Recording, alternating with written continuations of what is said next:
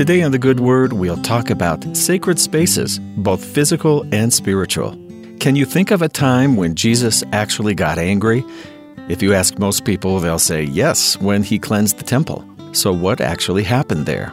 And if he was angry, what was he so upset about? The book of John puts this at the beginning of Christ's ministry. The other Gospels put it later. So it may have happened just once, or perhaps multiple times. It was Passover time in Jerusalem. Jews from many different countries around the world came to the temple to pay their temple tax and to offer sacrifices. Since they came from all over the world with different currencies, they had to get their money changed. They could only use a certain coin, a temple shekel, to pay their tax and to buy animals for the sacrifice. When Jesus and his disciples entered the temple walls, they found everything to be a noisy, chaotic mess money changers loudly hawking their services, animal vendors crying out about the quality of their animals, and all of this over the bleating of sheep and even the bellowing of oxen. How does Jesus react to all of these goings on in the house of God? We read the story in John chapter 2. And the Jews' Passover was at hand. And Jesus went up to Jerusalem and found in the temple those that sold oxen and sheep and doves and the changers of money sitting.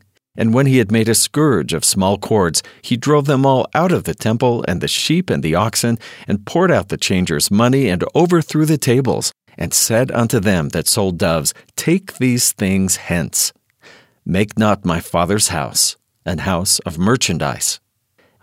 But the money changers were necessary and so were the purveyors of sacrificial animals. What was it that Jesus objected to? President Howard W. Hunter described it this way back in 1977. Love of money had warped the hearts of many of Jesus' countrymen. They cared more for gain than they did for God. Caring nothing for God, why should they care for his temple? They converted the temple courts into a marketplace and drowned out the prayers and the psalms of the faithful with their greedy exchange of money and the bleating of innocent sheep. Never did Jesus show a greater tempest of emotion than in the cleansing of the temple. The reason for the tempest lies in just three words My Father's house. This was not an ordinary house, it was the house of God. It was erected for God's worship. It was a home for the reverent heart.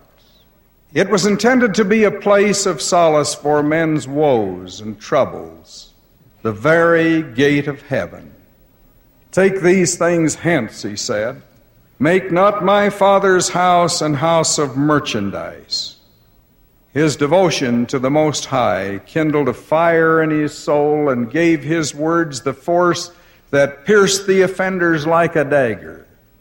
It wasn't wrong to be a money changer if you were honest. The temple worshippers from around the world needed a money changer. And it wasn't wrong to sell animals for temple sacrifices. Jesus said, Take these things hence, meaning do this someplace else. What was wrong was where these things were happening. They had moved inside the holy courts of the temple, and the sounds of yelling and animals bleating and selling and changing money was totally overwhelming those who were about the purposes of the temple. For something to be sacred or holy means it's set apart from other places for a specific purpose. Even for a day like the Sabbath to be sacred or holy, it means it's a day we set apart from other days for different purposes. The things we do in our daily lives on the rest of the week, for example, like shopping, recreation, schooling, they're all good.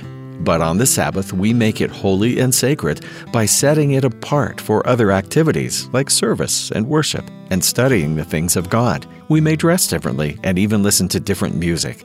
Sacred spaces, sacred days, and even we are called to set ourselves apart, to dedicate our lives in a way that can make us holy as well when our purposes are aligned with the purposes and designs of our Father. And that's the good word.